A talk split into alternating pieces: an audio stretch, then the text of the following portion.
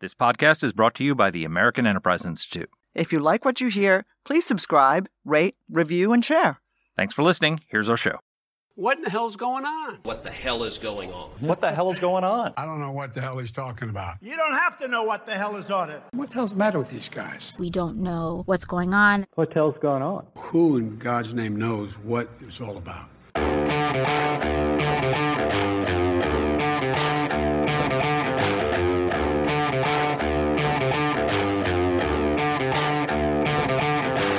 Hi, I'm Danielle Pletka. And I'm Mark Thiessen.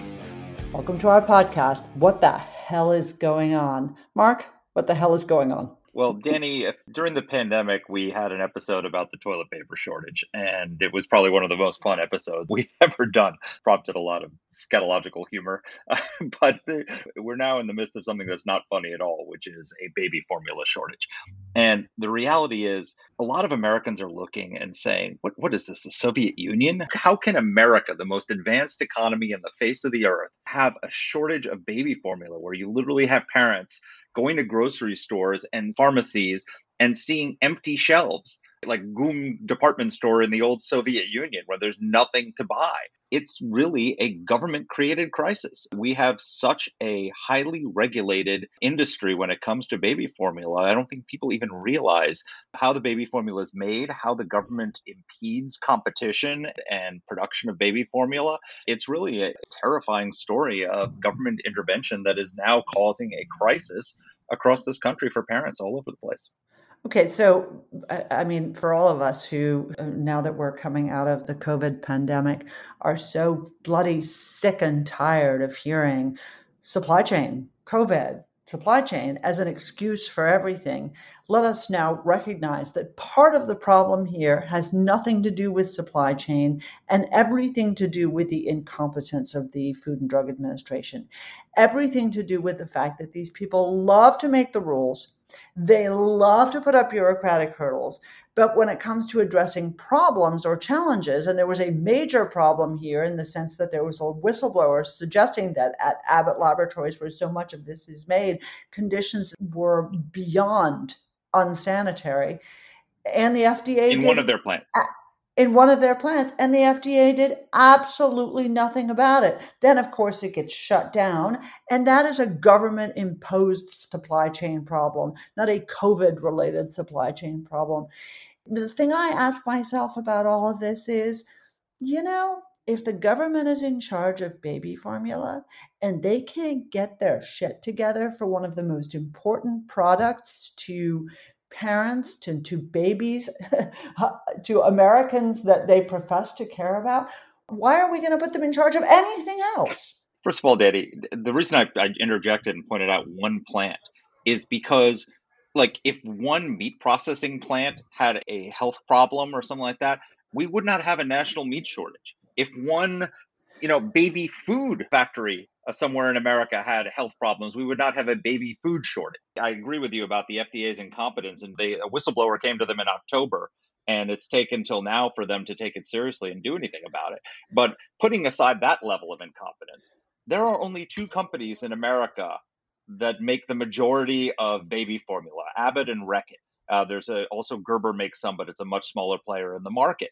And 98% of all the infant formula consumed in the U.S. is produced by those companies and the FDA treats baby formula like it was some very complicated pharmaceutical product, like it was a medicine or something like that. The level of regulation is far beyond what is necessary for a product like baby formula. You know, there's only two companies making baby formula. There are dozens of companies making baby food which the babies can eat in starting at six months. And usually they have formula. You have four kids. I have four kids. We all did this. Uh, you know, they have formula for a year and then they transition to baby food. So you can put something in their bodies for six months that is regulated like it's the most complicated uh, vaccine, you know, in in in our pharmaceutical arsenal. But in six months, you can start giving them strain peas that's made in a baby manufacturer. You can put that in their bodies, and it's perfectly fine and you don't need all that regulations this seems to me a example of overregulation that has inserted the government into an industry in a way that it doesn't have to be and it's now we're paying a price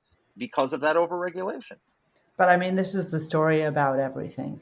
You and I did a piece where we talked about supply chain issues in pharmaceuticals, and we noted that the vast mass of pharmaceuticals like ibuprofen, most of our antibiotics, and a whole variety of other medications actually come from China. Yep. I mean, I don't know what world people live in in which they think that the standards in Chinese factories are even verifiable let alone up to standards that we might expect you know and yet we do that. It just seems to me that this is sort of the ultimate in government regulation having a terrible result. There's another aspect of this that really disgusts me.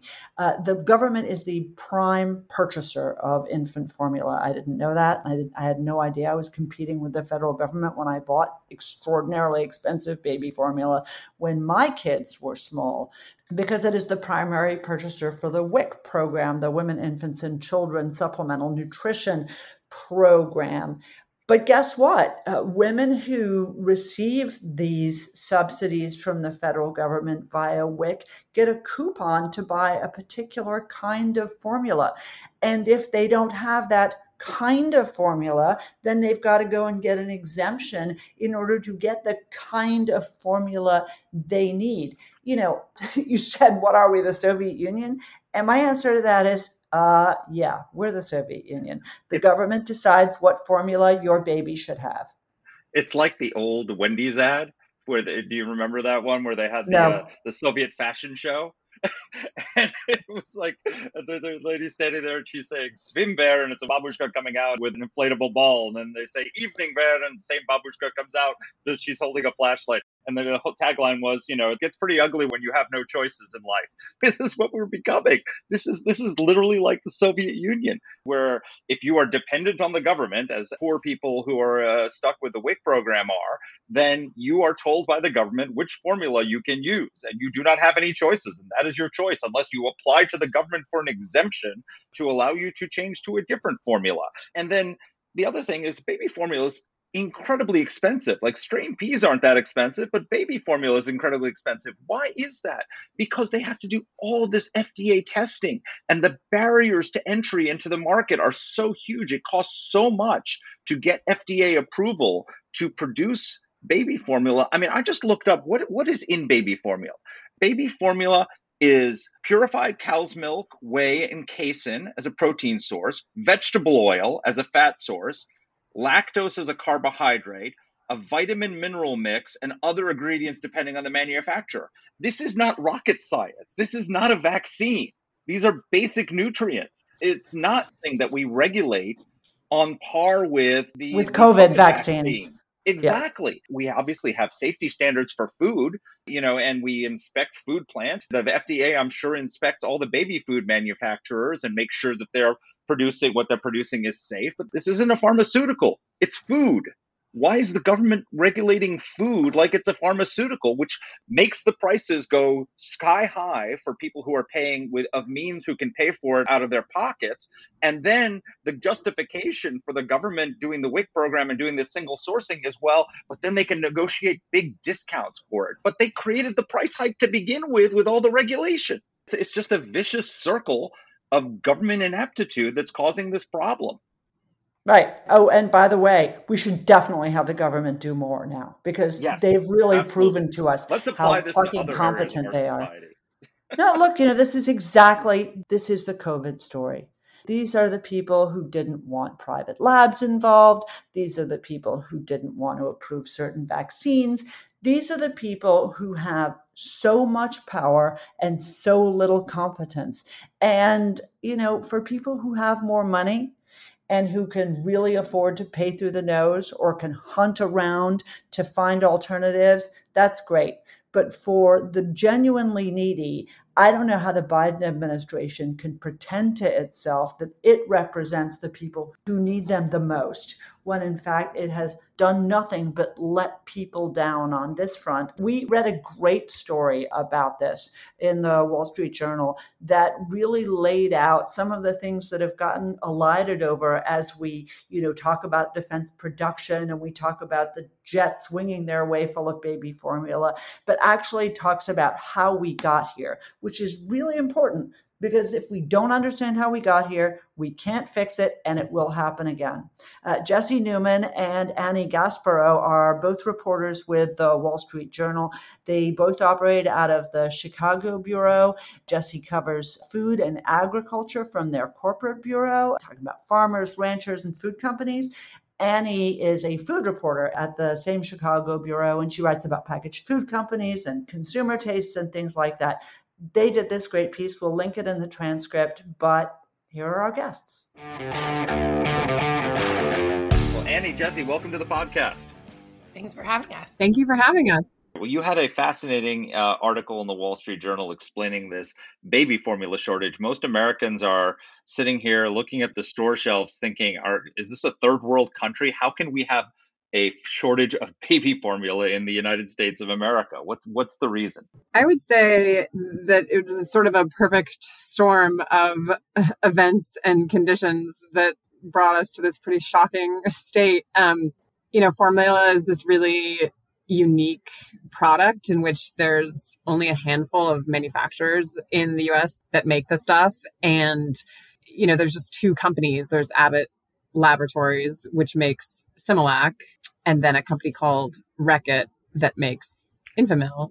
And those two companies, they just they dominate the market. They make up like 80% of US sales. And then you have Nestle, which makes Gerber products and a few other much smaller players and a manufacturer that makes some store brands. So there's sort of huge concentration in the industry, which means that, you know, if something goes wrong for one manufacturer, there aren't that many others that can step in and pick up the slack. And that's exactly what happened. We were first seeing shortages in stores in early 2020 when the pandemic hit and the companies have faced you know shipping delays and and supply chain disruptions and then supplies got better but formula started to be in short supply again in late 2021 late last year because supply chains were just you know still really constrained and then in february there was a problem with one of the major producers abbott halted production at their biggest factory which is in sturgis michigan which is responsible for upwards of like one fifth of formula in the US. They had to shut down their facility after complaints started to come in beginning a couple months prior to that in September of four babies who were infected with a Cronobacter after they consumed the baby formula that Abbott made at its plant in Sturgis. So you had sort of supply chain disruptions already and then this big manufacturer that was taken offline. And I think those are two of the simplest causes of where we are now. First of all, thanks to both of you for being with us. I have a thousand different questions because I think this is a really interesting case study. One of the things that we talk about in our economy is the outsourcing of manufacturing and how terrible it is that not enough is done in the United States. And then we have this perfect example of something that is almost exclusively made in the United States and supplying US consumers. And it is a complete storming shit show, as best I can tell. Let's talk for a second about how it has come to be that the United States produces 98% of infant formula that's purchased by Americans. I didn't know that. I learned that from your piece in the journal. So, 98% uh, of what we consume is made here in the US. We really don't import all that much. We import um, a little bit from Mexico, from Chile, actually. But there are just, you know, huge regulatory barriers to importing formula.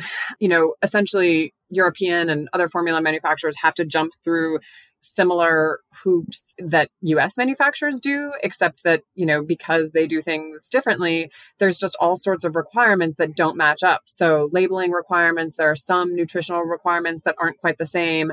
And that means, you know, that they not only have to meet the requirements in their home countries, but then they also have to adjust their products and adjust their labeling to meet US specs, which is just a much bigger hurdle than, you know, than than most of them can. I would say that brand loyalty is also a huge part of this. Like when I've been told by former formula executives that when you know there's european or other manufacturers that look at the us market they sort of see the dominance of similac and enfamil and think you know i'm not going to spend millions of dollars to try to get into this market that you know two companies really have a stranglehold on and so they then go and look elsewhere it is true that there are also import tariffs that are applied to, to formula from a lot of different countries not from all countries not from mexico but that's just another consideration that has probably limited imports to some degree. So there's just really high hurdles to, to importing formula. So most of it we make right here in the US. So, a question to either one of you, but I mean, your piece pointed out that baby formula is one of the most highly regulated food products in the country, there's a huge barrier to entry. And so, the result is we only have two companies that are producing this. There's almost no other industry like that in America. Why is the barrier to entry so high? This seems to be a problem of overregulation that has created this. It's like a perfect storm of tariffs keeping uh, foreign products out and then internal regulation giving almost a monopoly to two companies so that when one plant closes down, it causes these enormous disruptions. Why can't other people get into the baby formula business? If you think about it, we want formula to be safe.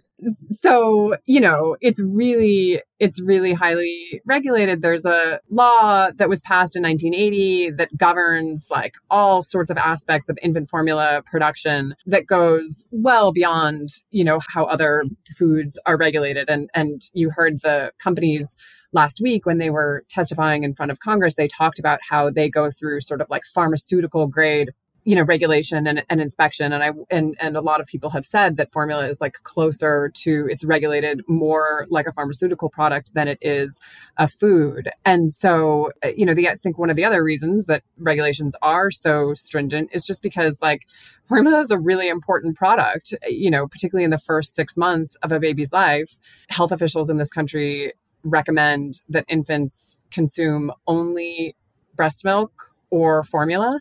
So that means that formula is really the only safe alternative to breast milk for babies six months or younger. And so if families, you know, can't or choose not to breastfeed their children, then formula is their only option. There is no alternative. So, you know, that's one reason that we expect it to be really safe. Annie, do you want to jump in? Yeah.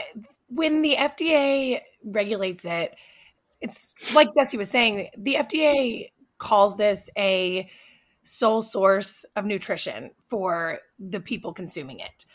Most of the time, that is babies. Formula is also used for people with severe medical issues and allergies, autoimmune diseases, people who can't have food and they rely on formula, often through feeding tubes, so that they can get the nutrients they need. So, for the people consuming formula, infants or people that have severe medical issues, this is their sole source of nutrition and it needs to be impeccable when it comes to safety. And when you're trying to come out with a baby formula in the US, you have to submit the recipe telling them what is in it, all the nutrients that the FDA requires you to have in it.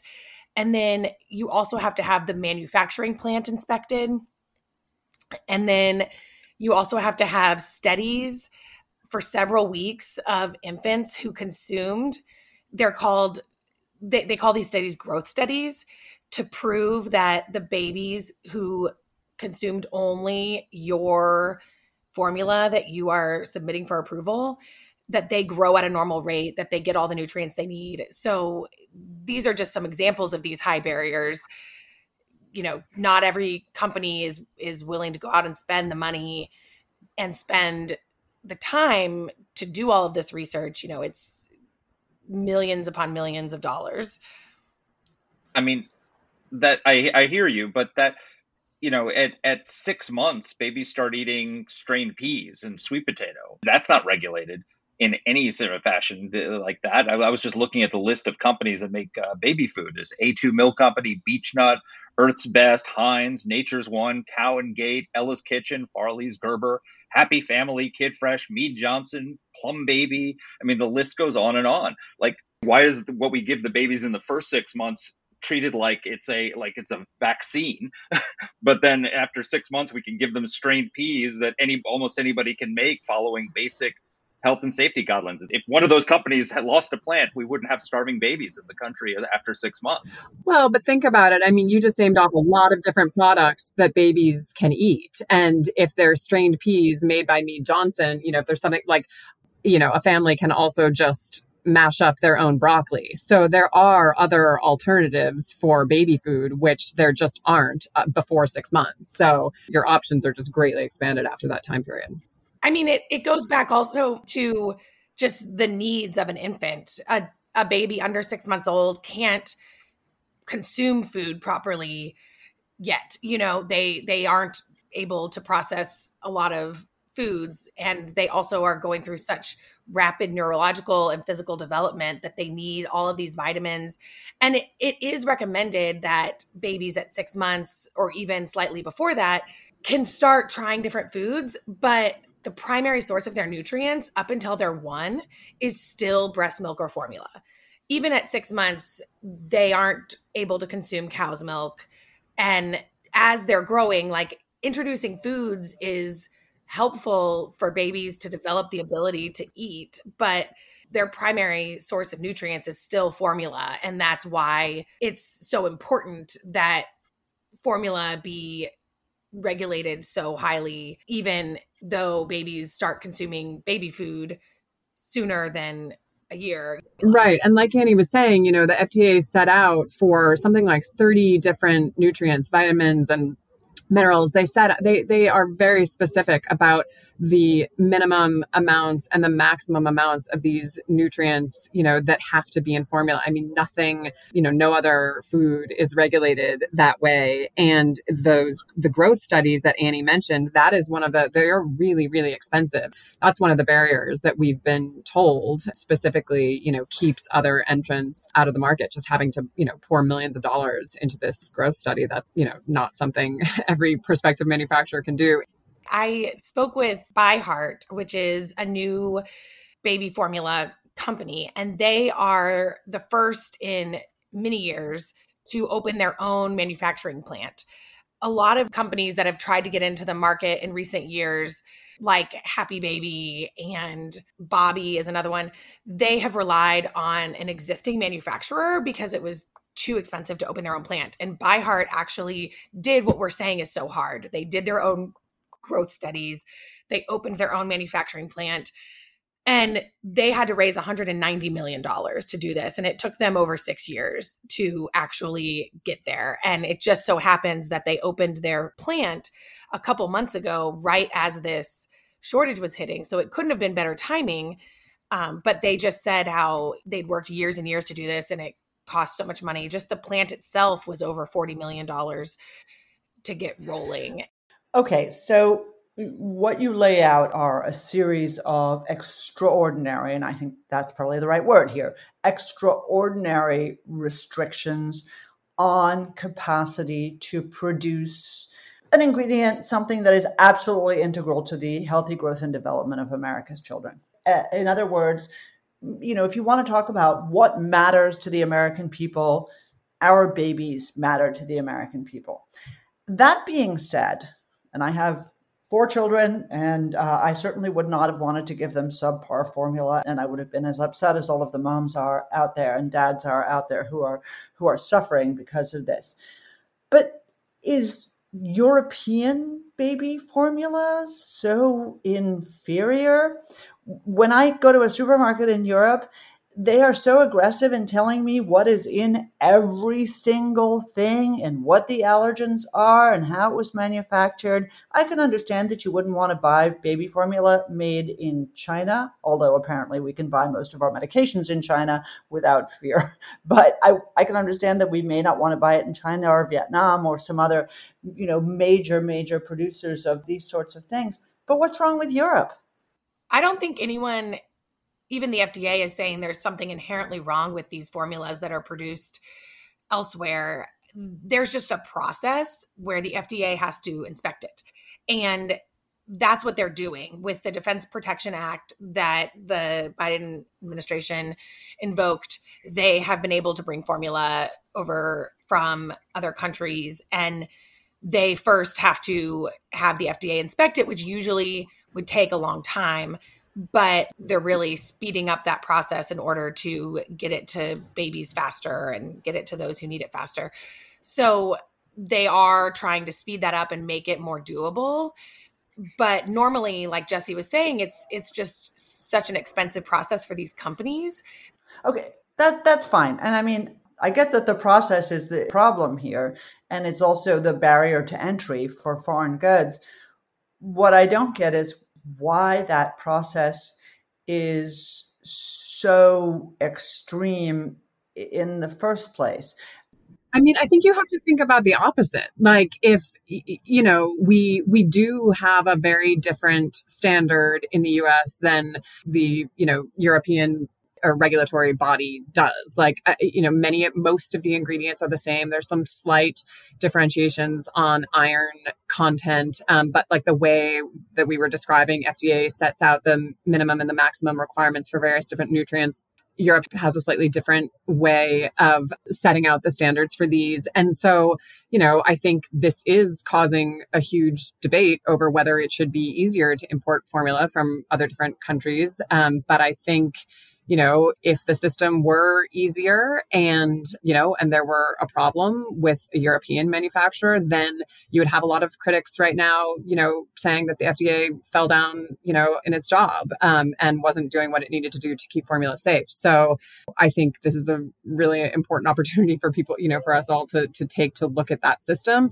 But, you know, I think formula you know has been sort of set aside as as a product because it's so important as annie was describing that fda has gone to great lengths to try to protect the supply. You know even though most the vast vast majority has always been made here abbott has a factory in ireland that they actually got fda approval on that factory because when they opened it they intended to import some of the the formula from Ireland. So, and they have been before this whole shortage, they were importing some, and then now they've ramped up how much they're importing because of the shortage. And so, you know, it's not impossible to, to make that process easier if more companies sought FDA approval of their manufacturing plants in other countries, then it would be much easier to import it. And I, I think it is a good time to look at that. Okay. You've described the incredibly high stakes involved, and you've talked about the FDA's role. I mean, the FDA is kind of the, the gatekeeper here, uh, the quality control. And they impose all of these requirements on all of these factories, which is one of the things that makes it so very, very difficult for other entrants to the market because it's so expensive to comply. And, you know, again, we don't want bad baby formula. So, okay. What about the FDA?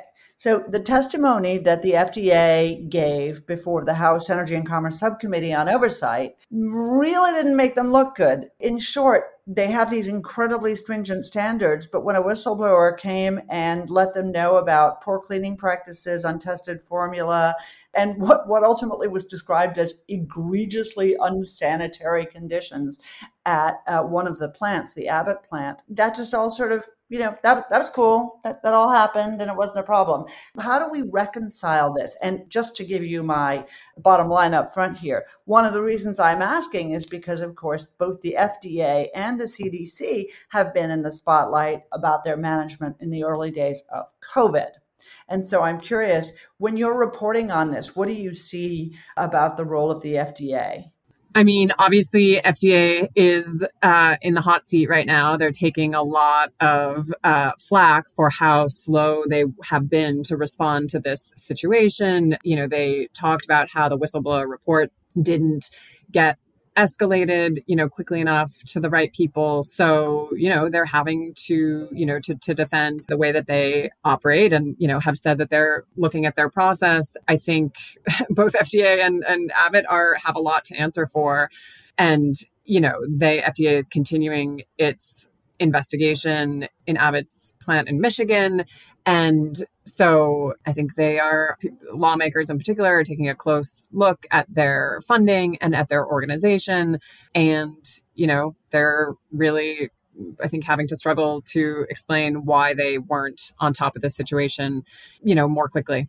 Can you talk to us about the other element of this, which is fascinating, is the WIC program? Apparently, the federal government is the highest consumer of baby formula in the country through the Women, Infants, and Children program. And it has a strange system where they have sales contracts for a single formula in each state. So, like Oregon and DC use Abbott, California uses Reckitt, New Mexico uses Nestle. Is formula not like other foods where like people who are on the WIC program can go in like with food stamps and just buy formula? Do you have to get it through some uniform system? How does the WIC program work and how does that affect the whole baby Because- formula industry? formula is really expensive. And because of that, the WIC program makes a deal with the manufacturers to get it at a huge discount through these rebates. And the way it works is they get bids. Every few years, formula manufacturers bid for each state's contract. And you know, what's in it for them is that they get a bunch of business, right? they're going to be the market leader in that state if they have the WIC contract. So the state basically takes whoever's going to give them the best deal. And that's how you end up with this single manufacturer for WIC in each state. And the result is that you end up seeing a lot more of that formula on shelves because like you said, the government is such a huge purchaser through WIC. WIC consumers are so big that a, a, store is going to want to stock more of that formula if that's the WIC formula, right? And then they're also required to stock a certain amount because the government wants to make sure that WIC consumers have enough to choose from. So, the reason that the biggest manufacturers keep getting bigger is because they have the majority of these WIC contracts. They are able to offer the best deals to the states because they have such great scale. Smaller manufacturers could never win because they can't offer those kind of rebates. Sometimes those rebates are 85%. So a consumer who's on WIC gets a voucher for free formula. They have to buy this certain brand, these certain sizes, but they get them for free. And the WIC program pays the retailer the wholesale price and then the manufacturer refunds through a rebate somewhere you know sometimes like 85% of that cost to the wic program. And the government says that this system because they get it at such a discount allows wic to support up to 20% more consumers. And that's why they've continued to do it this way because these rebates allow the program to go so much farther in helping so many more people. But the downside is that consumers who receive these vouchers for free formula are really confined and they have to have a medical exemption to get a different brand or a different type of formula. So it just really perpetuates this duopoly essentially because the biggest manufacturers have the vast majority of the state contracts. Reckitt with Enfamil and Abbott with Similac have almost all of them. Um, and honestly, Abbott, part of the reason that the plant shutdown was so just devastating is because Abbott had the contracts in 34 states. And so, can consumers in those states just go now and are they they stuck waiting for Abbott to produce, or can they use other are there exemptions for them to use other types of formula? Like I can imagine being a parent on WIC and going to the grocery store and seeing the competing brand there and knowing I can't buy it because my coupon uh, is only for the brand that's uh, out of stock. Right. And the USDA runs the WIC program, and they pretty quickly in February after the Abbott recall, they issued waivers and they allowed states to use the program to to buy other brands of formula, other sizes of cans of formula powder. And that flexibility has been great for WIC recipients. But pretty quickly, we just started to run out of formula of any brand.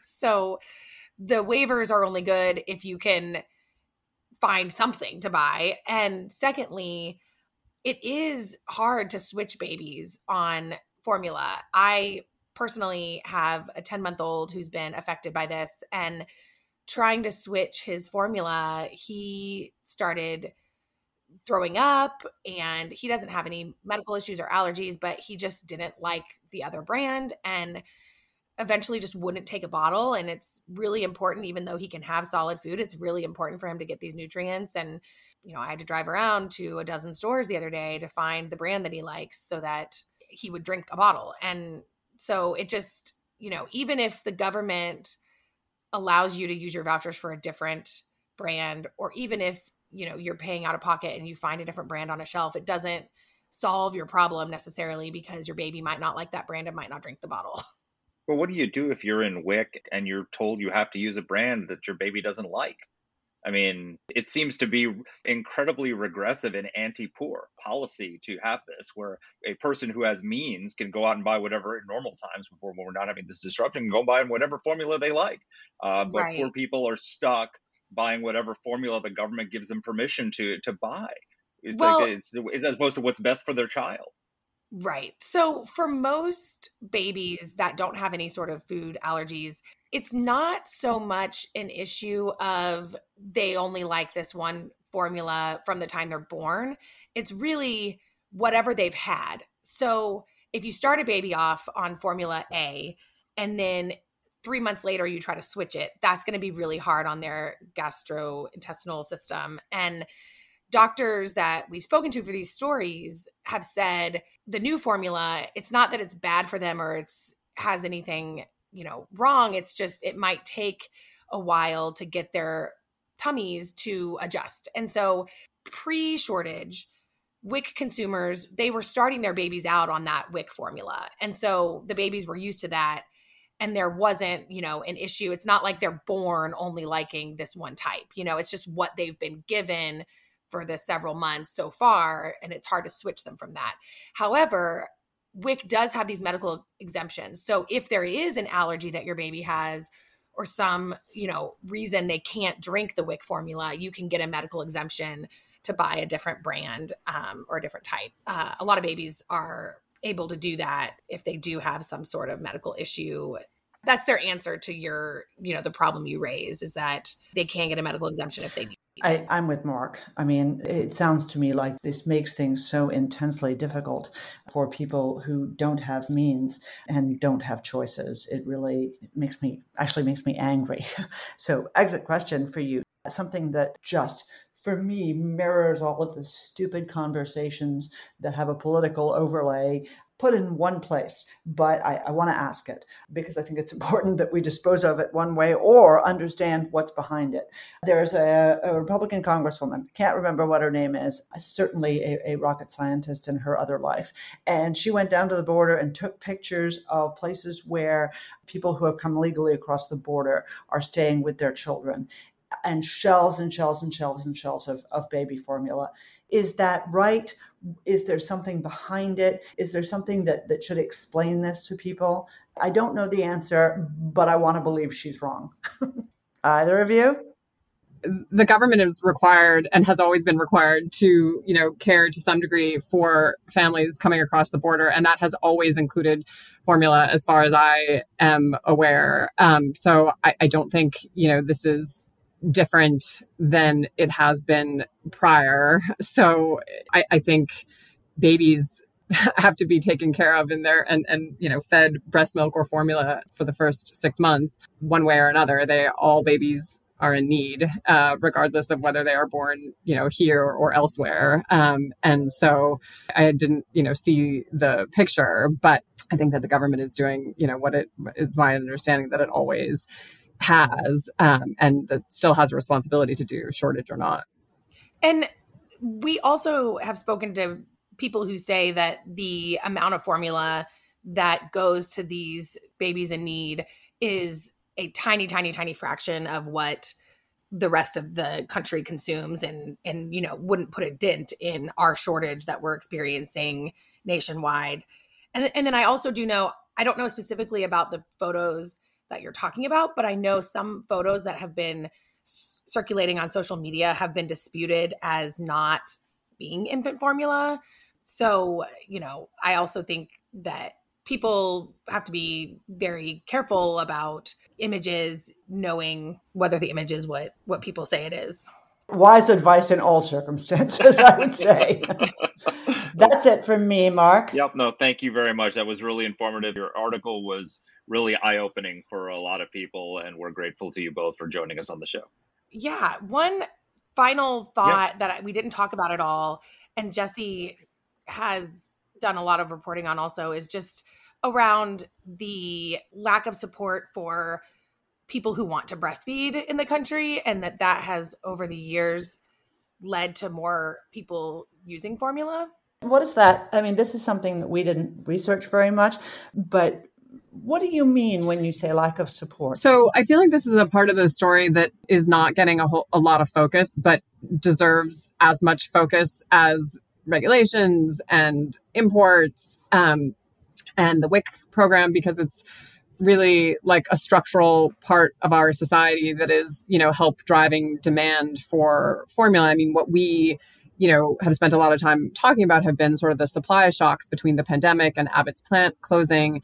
Um, but there's sort of a demand story here as well. Uh, families in this country are very dependent on formula. We had a statistic in the story, I think, you know, some like 80% of women start out breastfeeding immediately after they deliver their babies. But by the time children reach the age of one, the vast, vast majority, something between like 70 and 90% will receive some formula. So that's that's a big shift. And when we spoke to doctors and public health specialists, they say that that shift is largely driven by the social and economic factors. And those mean that is like short maternity leaves, in some cases, non-existent maternity leaves or you know women taking maternity leave without it being paid.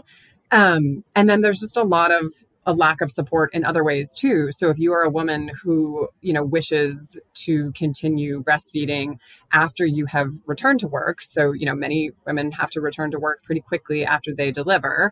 If you want to continue breastfeeding, you need the time and the space to do that and you need a way to store your milk. Um, that's not the case in a lot of different workplaces.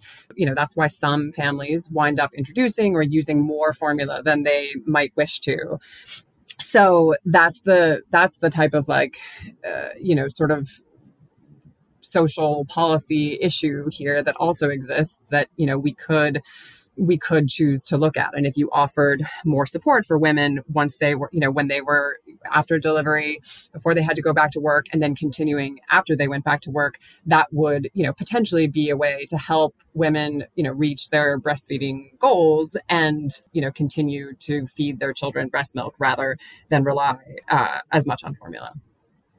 Interesting Terrific. Well, that's a very valuable addition and something again also worth worth considering and talking about. So thank you so much for sharing. Thank you so much for the education that you gave us with your really terrific work.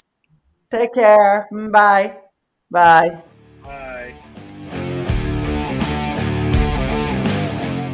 So Danny, I understand why people when there is a formula shortage here in America that people are demagoguing the fact that uh, we're giving uh, formula to people who are crossing our border illegally to babies like that. Here's the reality of it. One, the border crisis, uh, we shouldn't have all these people coming across the border. We should have a secure border to begin with.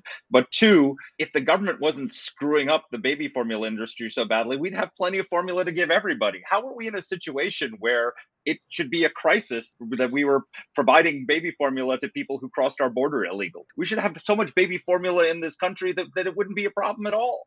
So it's a confluence of government incompetence, both in terms of securing the border and over regulating the uh, the formula industry to the point that one plant going offline has caused a national crisis, and people are and people can't get baby formula.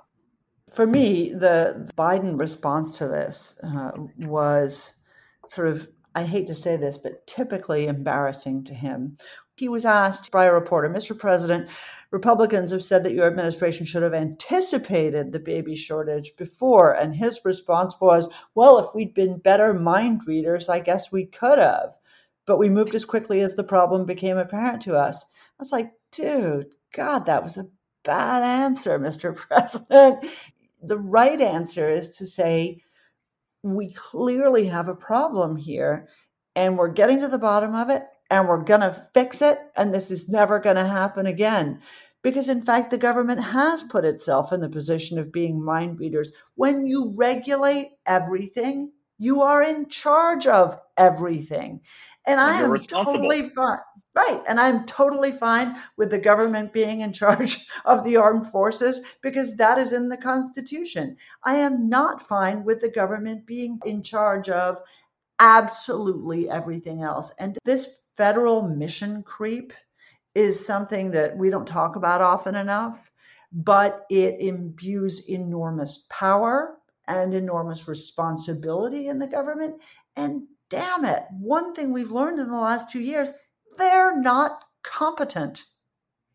And this administration wants more government and they want to put it in charge of more things. I just want to emphasize this point. One plant, this is one plant that has caused a disruption in the lives of millions of American parents. There's not another kind of food that Americans consume where one plant going offline because of health issues would cause a national disruption in production. One meat plant doesn't cause a national disruption. One vegetable processing plant doesn't cause national disruption.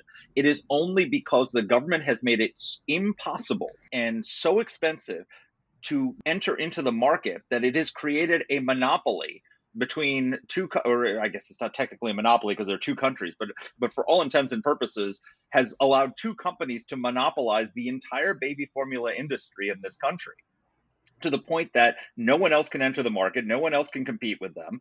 Prices are apparently set by the government because the government is the largest consumer of the product because we buy most of it through the WIC program.